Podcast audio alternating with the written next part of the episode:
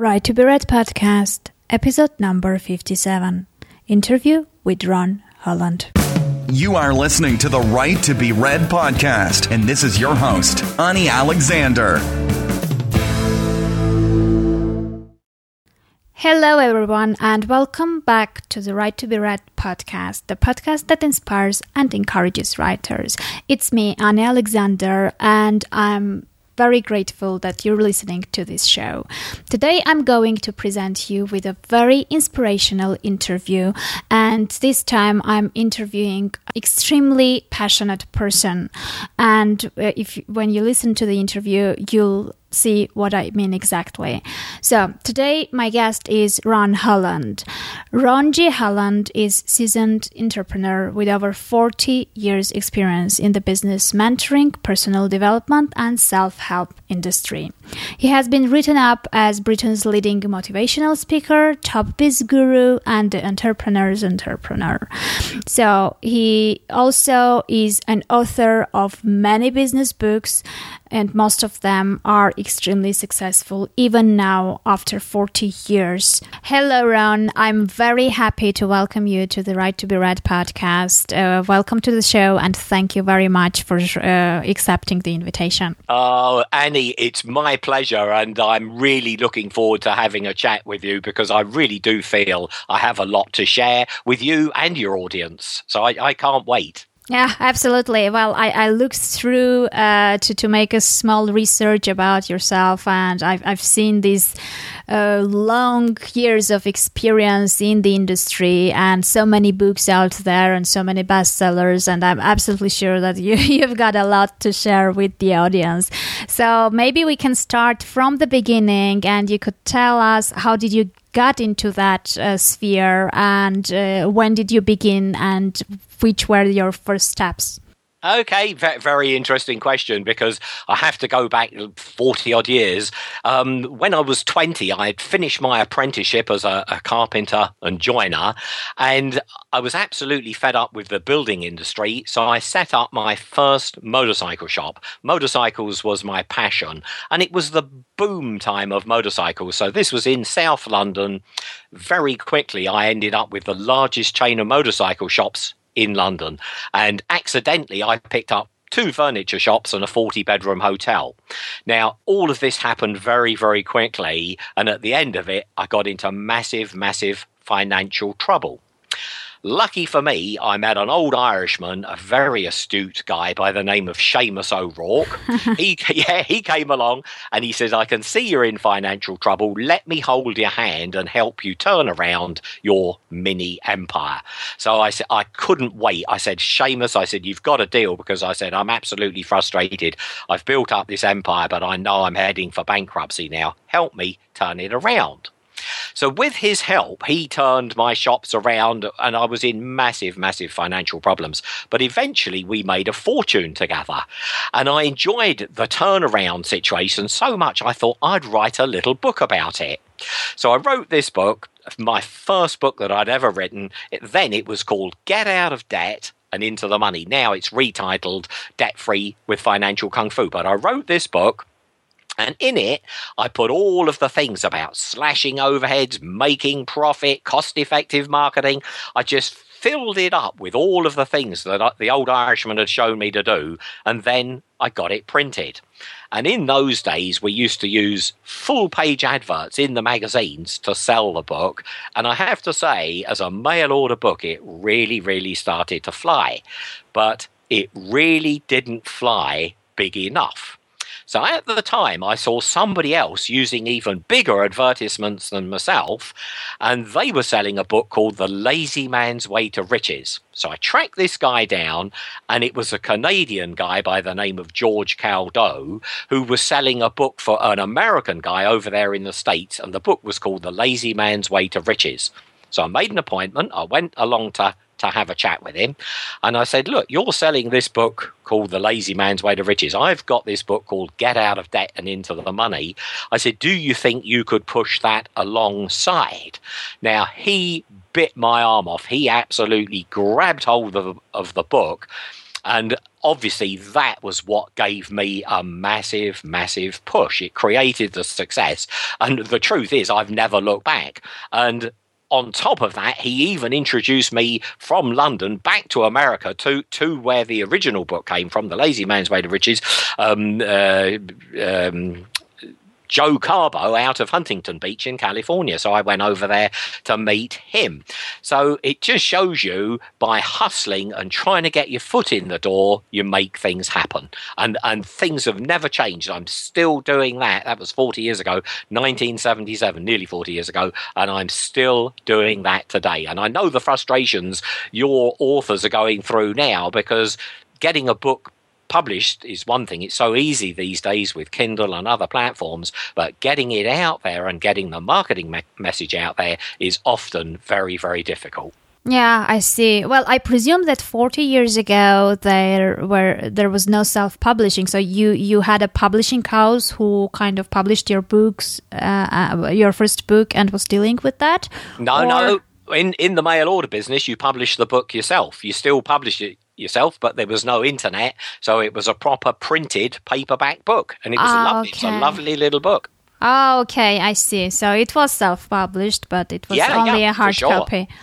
Okay, yep. So that was the first book that led you to the long journey of 40 years of being an author and entrepreneur. So yeah. I presume, if I'm not mistaken, you write business books since then, right? Absolutely, yep. Business books and books about mind power. And I think the mind power is absolutely as important as the business acumen.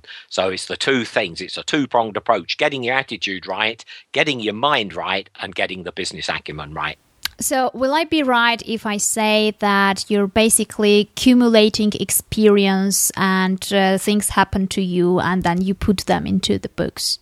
Absolutely. I love doing the entrepreneurial thing, creating business, making money, having failures as well. And I've had loads of failures and loads of successes, but I've had an equal amount of failures. And I always write about those in the book. And I think it's important for your people listening now. There's so much guff and hyperbole out there about how easy it is to create a number one bestseller, but it's difficult, and you've got to do it yourself. You've got to find a way through the maze. And I think that you would agree that there is no magic button or one just right way to do that, and everyone has to find his own route, right? I agree. If there was a magic button, the magic button is called tenacity and persistence, and not being frightened of failure, not being frightened of knocking on doors. And Annie, I'll be honest with you, these days I knock on loads of doors. I still haven't got people phoning me up and saying, "Ron, you're a wonderful guy. We're going to send you money. We're going to publish your next book." It's not like that. You've got to get out there and do it yourself. And these days I'm using a lot of podcasts like this one, and I love doing them, but not everybody says yes. So I still get my fair share of rejection, and it doesn't matter. But what I'm trying to encourage your audience to do is to get much, much more proactive and stop believing all the hyperbole and do their own thinking and get ultra kind of proactive in trying to make something happen for themselves. And I'll give you many, many more examples, if you like, of things that I've made happen for myself. Okay, so let's proceed in that case. Let's just, I'm trying to imagine your journey. So we're having this first book, which had quite success, and it was the first one you wrote, and you kind of, you found the way for it to see the world and to get readers. Yep. What happens next? What happens next? I had so much fun writing that book and publishing it and distributing it. I decided to become a full-time writer, so I sold out my mini empire in London and decided to emigrate to America. And I rocked up in Beverly Hills in California, and I started writing my book called Talk and Grow Rich. And that book has never been out of print, nor has Debt Free with Financial Kung Fu. They're still selling. And Talk and Grow Rich is now in about 27 different languages. It sells all over the world, sells on the internet as well. And that book there ended up in the bookstores all across America. And again, I had to create my own success. And it really wasn't the bookstore sales that made it the blockbuster that it was. What I did, I decided that the book, because it was a book about selling and making money, I decided the book was eminently suitable for network marketing companies. So I got a good friend of mine, Will McCray. We went to the Boston Library. I was on the east coast of America by then. I went to the Boston Library with Will, and we looked out all of the yellow pages, and we opened them up, and there was hundreds of yellow pages for every state in America. And we opened them up, and I said, what we want to do is write down the names and addresses of everybody who's in a network marketing company. And of course, then there was no internet. This was in 1981. No internet. The yellow pages was there. And in the yellow pages was a huge amount of data, name, address, telephone number, everything that we needed. And we just copied out hundreds and hundreds of addresses of people who were in the network marketing industry. And many times we sent them an actual hard copy book and a lovely letter, because we knew if they were in network marketing, maybe they had 10 people, 20 people, 100 people in their network. Some of these people had thousands of people. So what happened was that 50% of the people we sent a book to, we never even heard from. But the other 50% were ordering 10 copies, 20 copies, 100 copies. We had one guy ordering 1,000 hard copies at a time. It was absolutely brilliant, but I created that success myself. I didn't just wait for people to rock up in the bookstores. I proactively and aggressively got out there and sent the book out with a letter and marketed it myself. And I know the formula for success today is doing that kind of thing. Proactive marketing, cost-effective marketing. Yeah, absolutely. I agree. I mean, now you sound extremely self-confident, and most of the newbie writers have writer's doubts, and they have some, you know, they're not very sure that their book is really good enough. And, you know, it kind of gets on the way of being proactive and confidently presenting their books to the audience. Did you have this problem or not? Absolutely. And let me kind of give you a little formula, because it is fascinating, and I think this will help people a tremendous amount. There's a best-selling book of all time called Think and Grow Rich by Napoleon Hill. Mm-hmm. I'm sure you've heard of it, Annie. Yes, I've read it. It's a fantastic book. And in there, he has a formula.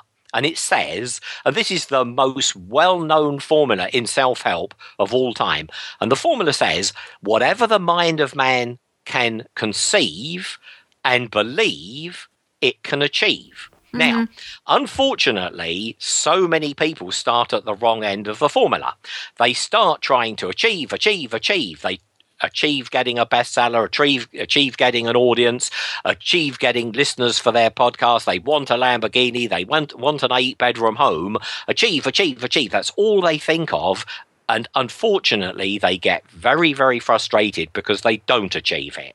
But the formula doesn't start with achieve. The formula says, whatever the mind of man can conceive. So what do I mean by conceive? What did Napoleon Hill mean by conceive? Conceive in your mind, in your mind's eye, in the neurons, in your own brain, what it is you're trying to accomplish. Now, most people haven't got a clear picture of what it looks like for them personally to be a best-selling author. But if you start visualizing it like I do every day, I visualize myself being on this podcast. I didn't just rock up here at 10 o'clock this morning and start talking to you. I started putting a program in my mind of everything that I'd be talking to Annie about. And of course, when we're talking about it, it just rolls out. When I'm promoting a book on Kindle, I think it through in my mind's eye for days and weeks on end before I even start promoting it. I conceive over and over again, creating mental images of the success that I'm trying to create for my book.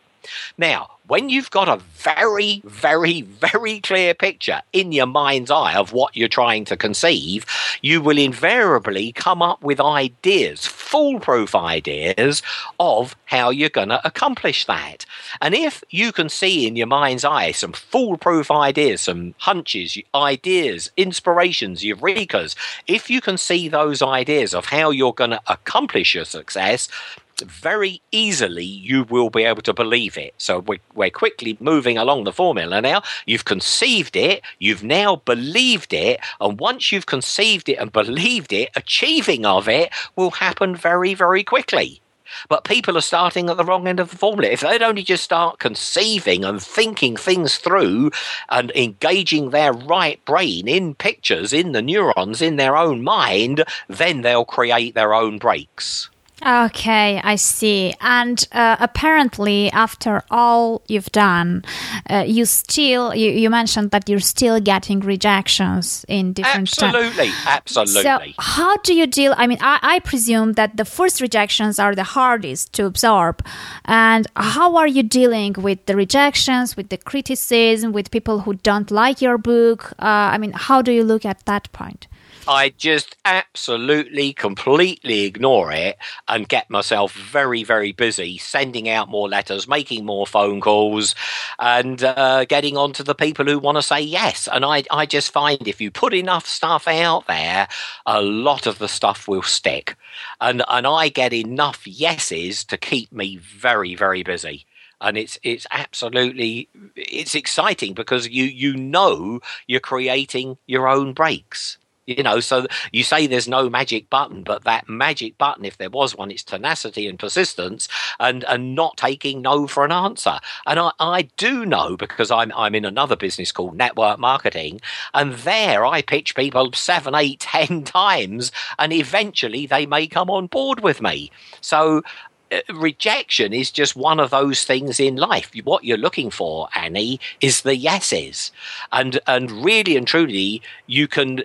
through life, if you let the objections and the no's overwhelm you, you could come to a grinding halt very quickly. But all the people I know who've created mega success, and I do have a track record in helping other people become millionaires, they get that bit between their teeth and they absolutely drive whatever it is they're trying to make happen. And I love getting when I'm mentoring somebody, I say, write the word down, driven. You've got to drive this. You've got to drive your success. And if you're driving something very, very hard, you haven't got time for no's or rejections or negativity. You're just blinkered. You're just focused on the only thing that matters, which is creating your own breaks.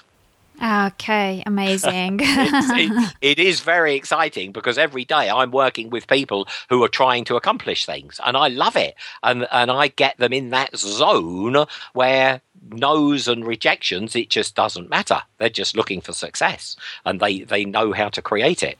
Yeah, that's very nice way to look at it because, I mean, bad reviews and criticism and rejections can really kind of get on the way and really hamper you from getting where you want to be. Absolutely. If you let it. If you let it, absolutely. If you let it. And I'm saying to people, don't let that hamper you.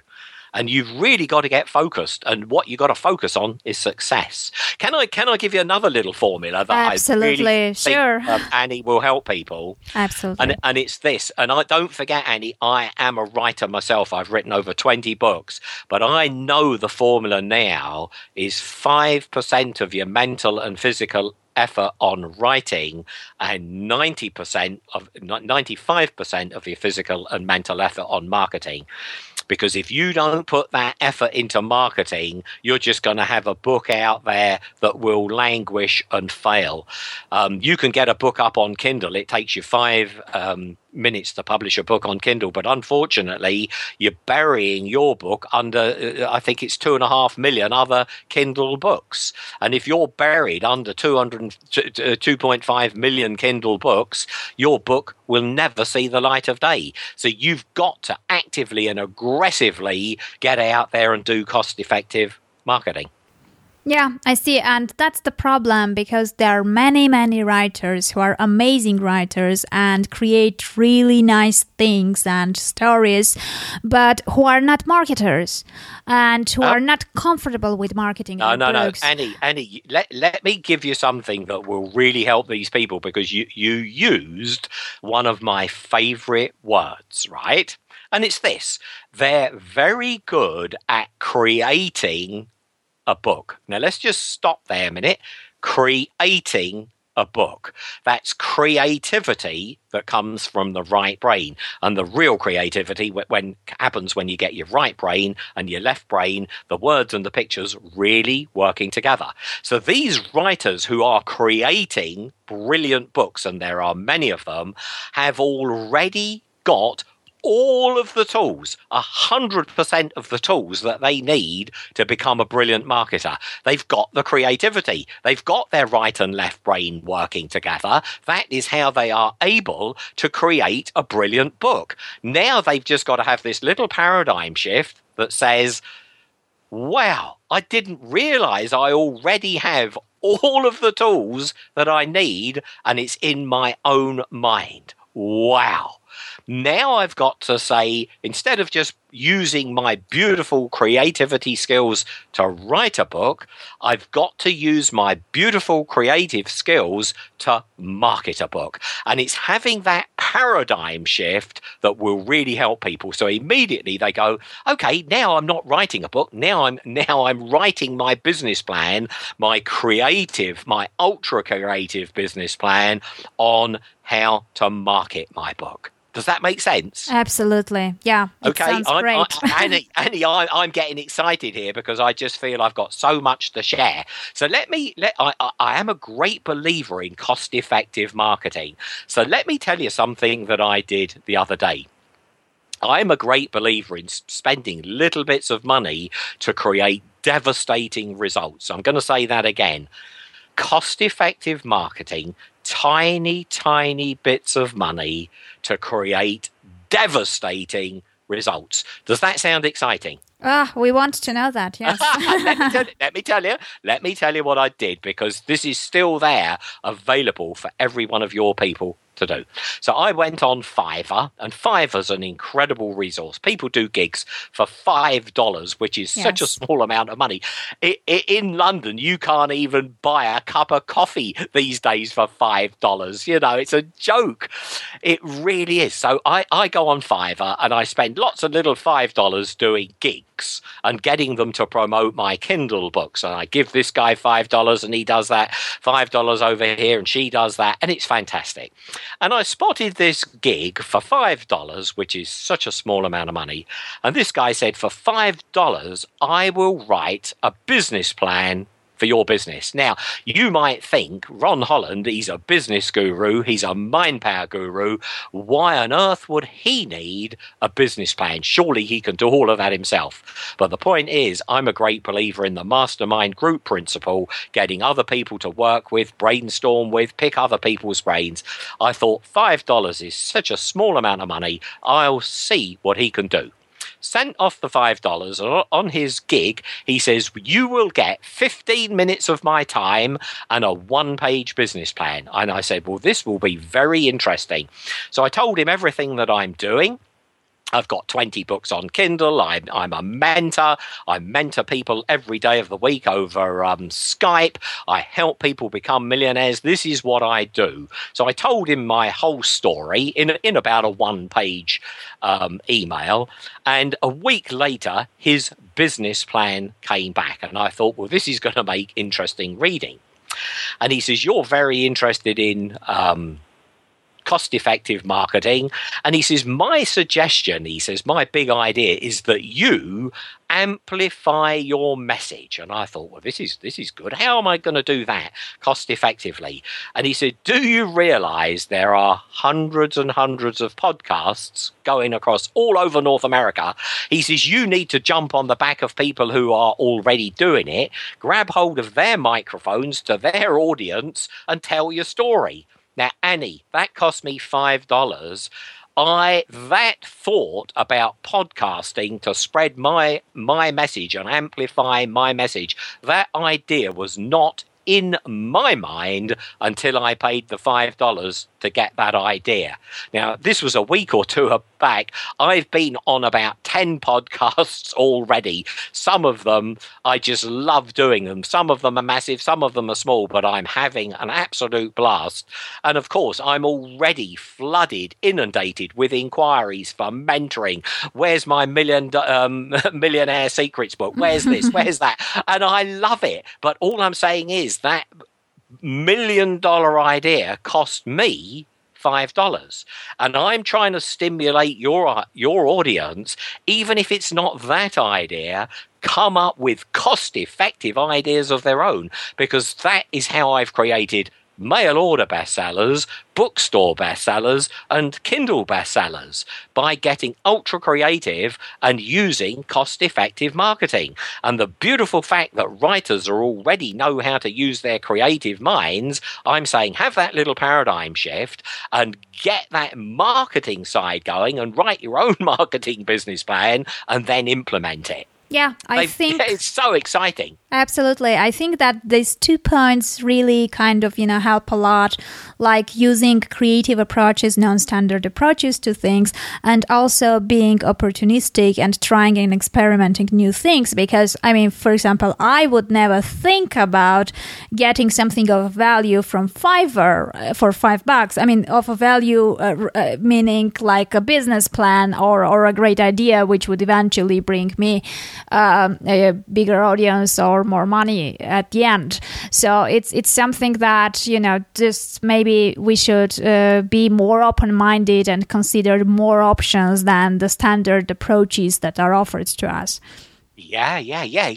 Let's talk about Fiverr for a minute, because the truth is, if you spend lots of little $5 here, there, and everywhere, 50% of those are going to end up absolutely doing nothing. Nothing. I can't express that. They're not going to do anything. But every now and then you send off for $5 to somebody and they'll get you a massive, massive article up on Facebook. They'll send you out 10,000 tweets. Somebody else will do nothing. And then another Fiverr will get you 50,000 emails sent out. So it is absolutely incredible. So I've had kind of mixed success, but I'm up for getting failures and rejections. But I know if I keep doing enough things, some of it will stick against the wall. Not everything works. Yeah, but absolutely. The secret is not to spend too much money. The secret is just to keep dripping it out there and find something that is working. Yeah, and I always tell that until you try, you will never know if it will work or not. So, Oh, absolutely. And that's why I can tell you, hand on heart, I've had loads of marketing flops and loads of marketing failures. I sent out, not once, but twice, I sent out over 1 million emails in one day, thinking I was going to have a massive, massive success. And I'd worked out the figures in advance. Even if I only get 1% or 0.5%, 0.25%, I would fly. The truth is, I got zero, absolutely zip, zilch, nothing, not one response. That cost me money, but I learned, and then I did it again, and then I really learned, So I know that you've got to keep trying and experimenting, and it's really. I can't express this enough, Annie. Engage your mind power. Engage your subconscious mind. And I'm a great believer in going into no mind every day. The Japanese have a word for it, satori, which is very, very powerful, and it's the most powerful state of mind you can get into, which is completely, if you can do it, stop the thinking. And it's when you stop the thinking in your mind, that internal dialogue, that roof brain chatter, when you can stop that, the mind becomes unbelievably active. And as Edison said, when you become quiet, it just dawns on you. When you become quiet, it just dawns on you. So I make a habit of becoming quiet every day, and then I get hunches, ideas, eurekas, not just for my own books and my own marketing endeavors, but for my clients as well. Suddenly I get this idea. I wonder if John should do this. I wonder if Sally should do that. And it's this creativity, these mega gems that make things happen. Yeah, wow, amazing. Would you like to share with us also your first experiences with Kindle, because with Amazon publishing, because it's a bit different from what you were used to do, I guess. So it was a completely new experience. Absolutely, yeah. So how did it go for you? Okay, now, obviously, I run various different companies. So my first experience was saying to some of the people in my company, put some of these books up on Kindle for me, do the marketing, do this, do that, do the other. And all I would do was pay them to do it. And the real truth is these were clever people. We never got anywhere. Right? Never got anywhere. And after about a year of not getting anywhere, I was still very, very excited about Kindle. I could see the potential. And I thought the only way of doing this is for me to grab hold of the reins of my Kindle business back from my guys, who incidentally I love to death, but I thought I'm going to do this myself. So after a bit of dickering around, I found how to actually format a book for Kindle and get it up there. And it wasn't rocket science. In actual fact, it was very easy. It took about an hour or two to learn, but I learned how to do it. Then I thought, well, what we've got to do is find out how to market it, how to drive this up the bestseller list. And of course, in Kindle, you get all sorts of stats and figures. You can see how many books you're selling. You've got a bar chart there. You can see your graph every day in real time, what you're selling, what you're not. So when you start doing some little campaigns, very, very quickly, you can see the sales either moving up or not. And I've got 20 books on Kindle now, and I track them absolutely religiously with a methodology and write it down. Where's this on the bestseller list? What have I got to do to move that? And like I say, I use many cost-effective marketing techniques to get the word out there and get the name out there. So I'll give you a few of the things that I use, and a few of the things might be a wake-up call to your audience. Mm-hmm. But I use lots and lots of Fiverr gigs. I have an email list of my own. I constantly email it. Have you seen this book on Kindle? Have you seen my latest book on Kindle? I get that word out there, right? Now, as you know, I also use podcasting. It's only recent, but already it's gaining traction all over North America and the United Kingdom, Canada, and people are already listening to the message, right? Mm-hmm. But the other thing that I really do recommend, and people have got to try it, is paid advertising. And people shun from paid advertising. But if you can find a way of doing some paid Facebook advertising, or even some in the press advertising, or some classified adverts in the niche magazines. And obviously you need to track and monitor every penny, every cent that you're spending, but you can give yourself an unbelievable boost. All right, so I've sold literally tens of thousands of books, and a lot of it was down to paid advertising. And I'm not going to give you the complete formula, because you've really got to find out what works for you.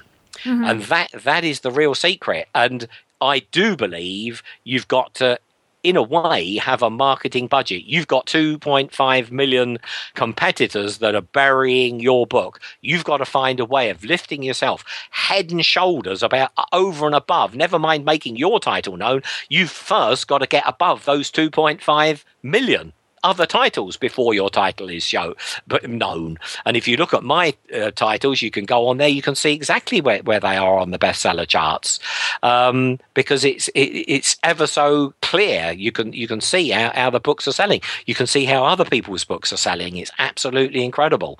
And all of these tools, Amazon Kindle, they give you those tools. Mm-hmm. Yeah, exactly. So now, let's say, I don't know, what do you consider your primary activity? Is it the writing the books, the marketing of those? You said you have companies you run. Yep. How are you managing your time? And, you know, it's an interesting thing. To me, life has been for years one big hobby. So I do a lot of creative writing. I do a lot of mentoring, helping people on the internet. And that only takes an hour at a time for various people. And these are normally people who've either got businesses and are stuck with either marketing or raising money, that kind of thing. And over the years, I've helped people raise millions for their businesses. And obviously, like now, I'm spending an hour with you. But this to me is so much fun. It's like a hobby. And I think I've done about 10 of these podcasts since the guy gave me the idea, and I'm booking them in as fast as I can. And ideally, I'd like to be doing one a day all across North America for an hour at a time, just getting that message out there, because I know, one, it's helping me because I'm going to give everybody a free book at the end of it, but also it's helping other people, and it gives people the motivation and the stimulus to carry on.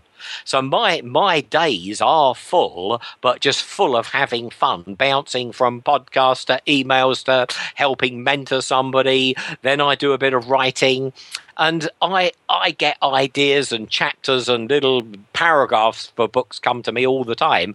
And when they come to me, I immediately write them down, because I know you've got to capture that inspiration when you can. But I also am very kind of diligent when it comes to doing my writing as well. So if I know I've got to get some books out, so I'm writing some books at the moment on multi-level marketing, and I've got one coming out at the end of December, another one January, another February. I know I've got to crack in and do them. So I'm not necessarily waiting for the inspiration. I get onto the computer and start typing whether I'm ready or not. And that is one of the keys. And if you just keep at it, suddenly the right brain, the creativity clicks in, and you can actually see a difference in your writing. 1 minute it's pedestrian, duh, duh, duh, duh, duh, and then suddenly it's it just comes flowing out, and then you know you're on your right brain. Yeah. Right? Yeah. But you've got to at least try. And again, I'm trying to inspire your listeners, your newbie writers, not to wait for the inspiration to come, but just to start the hard work and start doing it and start getting excited. And if they can maybe just listen to this audio over and over again and get that, let that magic dust rub off on them, let that tonality rub off on them, let that enthusiasm rub off on them. Suddenly their little typewriter will start going, their word processor, their fingers, their right brain will click in. Oh, if Ron can do it, I can do it. You've got to remember, Annie, I started life as a carpenter, and if I hadn't have made the break myself, 40 years on, I could still be out on the top of a roof somewhere, putting up a roof or hanging doors in people's houses and building houses, but I broke away from that. I created my own break. And these writers that you're talking about have got to do this for themselves. They've got to inspire themselves. They've got to get the bit between their teeth and not only just write the book, which I know they're more than capable of, they've got to use those same skills for marketing the book. And they might not realize it, but as I'm talking now, what am I doing? I'm marketing my books. I know a load of your listeners are going to get onto Kindle. Who is this Ron Holland? Who does he think he is? They'll find me on Kindle, Ron G. Holland, and they'll see the 20 books and they'll go, wow, he was a carpenter. If he can do this, I can do this. And that is what it's all about. And I know I got inspired years back. That Lazy Man's Way to Riches inspired me. Think and Grow Rich inspired me. You've got to take that inspiration from people who've done it and then run with it yourself and not get hung up on these tiny, tiny little things called failure. I love bouncing back. You know, as a young boy, I've not told anybody this, but as a young boy, I used to be an amateur boxer. I used to get in the ring and fight. Now, I don't say I was particularly good at it, and every now and then I'd get knocked down and knocked out and blood from my nose and my lips and teeth, and I didn't care.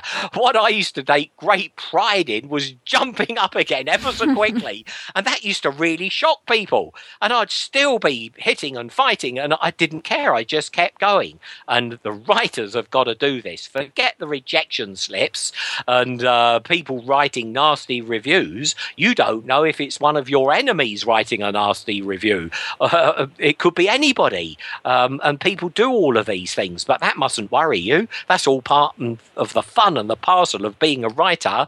And writers are very broad-minded. They're men and women of the world. They can take all of this, and it's all something to talk about. If they just got good reviews and all of that, it would be a boring old life. Yeah, absolutely. Well, it seems that you've found this sweet spot where you're doing different things, but you enjoy every single thing you're doing. Yep. And you're also making money. So the problem with most of the people I know is that they argue that whatever they love doing does not bring them the money they need for living. So they are kind of compromising their dreams by going to their 9-to-5 jobs to support their families, to pay out the mortgage, etc. So is there a way of breaking out and, you know, getting this sweet balance between doing what you love and making money out of it? Annie, I thought you would never ask me. Absolutely. Now, you mentioned a horrible word then, and it's 9-to-5 job. I call that the 9-to-5 treadmill, right? The 9-to-5 treadmill. As I'm talking, I am cringing because I hate that word. Now, me, I'm on a 5-to-9 windmill. Right? A 5-to-9 windmill. So I get up at 5 o'clock every single morning. I can't help myself. I don't have an alarm clock. My eyes pop open at 5 o'clock in the morning and I jump out of bed. I'm happy to be alive. And I have a cup of coffee and I settle myself down and I do 1 hour of meditation, going into no mind. And sometimes people think, well, maybe this is difficult. And I'm not saying it's easy. And it's taken me a long period of time to be able to still my mind. But the benefits of no mind are unbelievable. So it's that time between 5 o'clock in the morning and 9 o'clock in the morning that I get ideas. I do my meditation. I look at my scrapbook and goals that I'm trying to accomplish, not just for me, but my clients as well. I look at some of their product brochures and literature. I may spend some time on the internet. I'm doing some research on behalf of myself or on behalf of a client. But in that few hours between 5 and 9, I get so much accomplished. It's incredible. Now, at 9 o'clock, I might go and have some breakfast. I might go and have another cup of coffee. But the beginning of my day is the beginning of my hobby. Here I am. It's 10 o'clock now. I've already done my 5-to-9 and I had an absolute blast this morning. It was fantastic. But here I am now having another blast with Annie in Armenia, which is miles away from here. What a hoot. What a great way for me to spend my life talking to you in Armenia. And I know there's somebody driving across America now listening to this. There's a guy laughing his head off in London listening to this. How cool is that, right? So when you say they're stuck in this 9-to-5 job, don't forget I could be doing 9-to-5 carpentry, right? But on my 20th birthday, when I finished my apprenticeship, I threw in the towel. I said, I'm not going to do this for the next 40 years, cutting up wood and banging in nails with a hammer in a bit of wood. I'm going to do what I want to do. And what do I want to do? My passion was motorcycles. I was motorcycle mad. I am going to set up a motorcycle shop.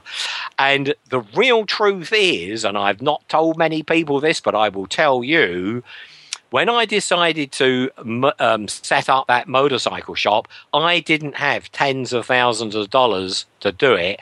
I had $15 in my back pocket, and I spent all of that money on the first week's rent to get me into that shop. And then I was out of capital. That was it. But I started. And I have to confess, Annie, in that first week, I was in tears a couple of times because I thought, wow, what have I done? I'm a trained carpenter, and like a silly boy, I've thrown all that away and opened up a motorcycle shop. What am I going to do? I couldn't believe the stupidity of it. How stupid can you be, spending 5 years in an apprenticeship to get a proper skill and a trade behind you, and then the day you finish your apprenticeship, throwing it all away and opening up a motorcycle shop? And I realized the stupidity of my mistake, and I was crying. And then some repairs came in. Then some other guys came in and wanted this, that, and the other. And suddenly, by the end of the week, I had a motorcycle shop that was beginning in its first week to make money. And I never looked back. And I thought, this is so much fun and so easy. I'm going to have another shop. And as I told you, I ended up with 7 shops very, very quickly. I was the biggest motorcycle dealer in South London. But it was so much fun. But don't forget, if I hadn't made that decision to quit that 9 to 5, which I hated with a passion, and start doing something that I was passionate about, which was motorcycles, I'd still be there on the building sites today, banging, cutting up wood and banging in nails. Wow. But I've never looked back. And I'm suggesting to your audience, stop being so frightened of life, stop being so conservative. And I can hear people say now, yeah, but we've got a family, we've got children, we've got car payments to keep up. My answer is, yeah, so's everybody else. But you've got to make that decision to move onward and upward. And one of my favorite expressions of all time is stop kidding yourself and start dreaming. Stop kidding yourself and start dreaming. People are just kidding themselves that they've got a job, they've got security, they've got this 9 to 5. What people have got to do is start dreaming and engaging their subconscious minds. And that's why writers are in a perfect position to do this, because they've already got those creative skills. They've never directed those creative skills to marketing and making money. I'm going to say that again. They've never directed those creative skills to marketing and making money. So what they got to do is stop kidding themselves and start dreaming and harnessing that right brain. Start thinking things through in pictures. How are they going to get out of their job? How are they going to create the lifestyle they want? How are they going to create a #1 bestseller? How are they going to create back-end products? All by conceiving in their mind's eye, in their imagination, harnessing the right brain, the pictures. Wow. Make sense? Amazing. Make sense? Absolutely. Absolutely. And I like the way we started from the motorcycle shop. And I would like to wrap it up with that. So we kind of, made a whole circle. It came back to where we started. Well, it was amazing interview. I really enjoyed every single bit of it. And thank you very much for sharing so many useful things with the audience. And I think that this one has been one of the most inspirational interviews we've had so far. That's fantastic. I would like to give every one of your listeners a free book. Can I do that? Sure. Yeah. It's a fabulous book. It's all about right and left brain thinking. Could make you a millionaire, could turn your life around, but it will definitely take you to the next level. This is a powerful, powerful book. It's called Turbo Success. So go to turbosuccess.com. Just click on it and you get your free book. And I know, Ani, you will get some of your audience getting phenomenal success from this book. So if they come back to you and say, Ani, this book, Turbo Success, turned my life around, I would like to hear myself some of those success stories, because it can't not happen. The book's been out about 20 years now. I don't know how many millionaires it's helped create, but a lot. And this will really help your audience start accomplishing their dreams and aspirations. So once again, Ani, being on your show has been an absolute pleasure for me, and hopefully we can do it again one day. Okay, thank you very much, and I'll go and grab the book myself as well. Okay, thanks, Ani. Thank you. Bye. Well, that was it for today. If you would like to go and read the most important points which I took out of the interview, the show notes are at www.anialexander.com/57. Well, I guess that was it. I can't add anything else since Ron kind of covered most of the important stuff, and he was so energetic and so inspiring that, you know, I don't even want to compete with him. So take care, keep on writing, and start dreaming. Take care. Bye.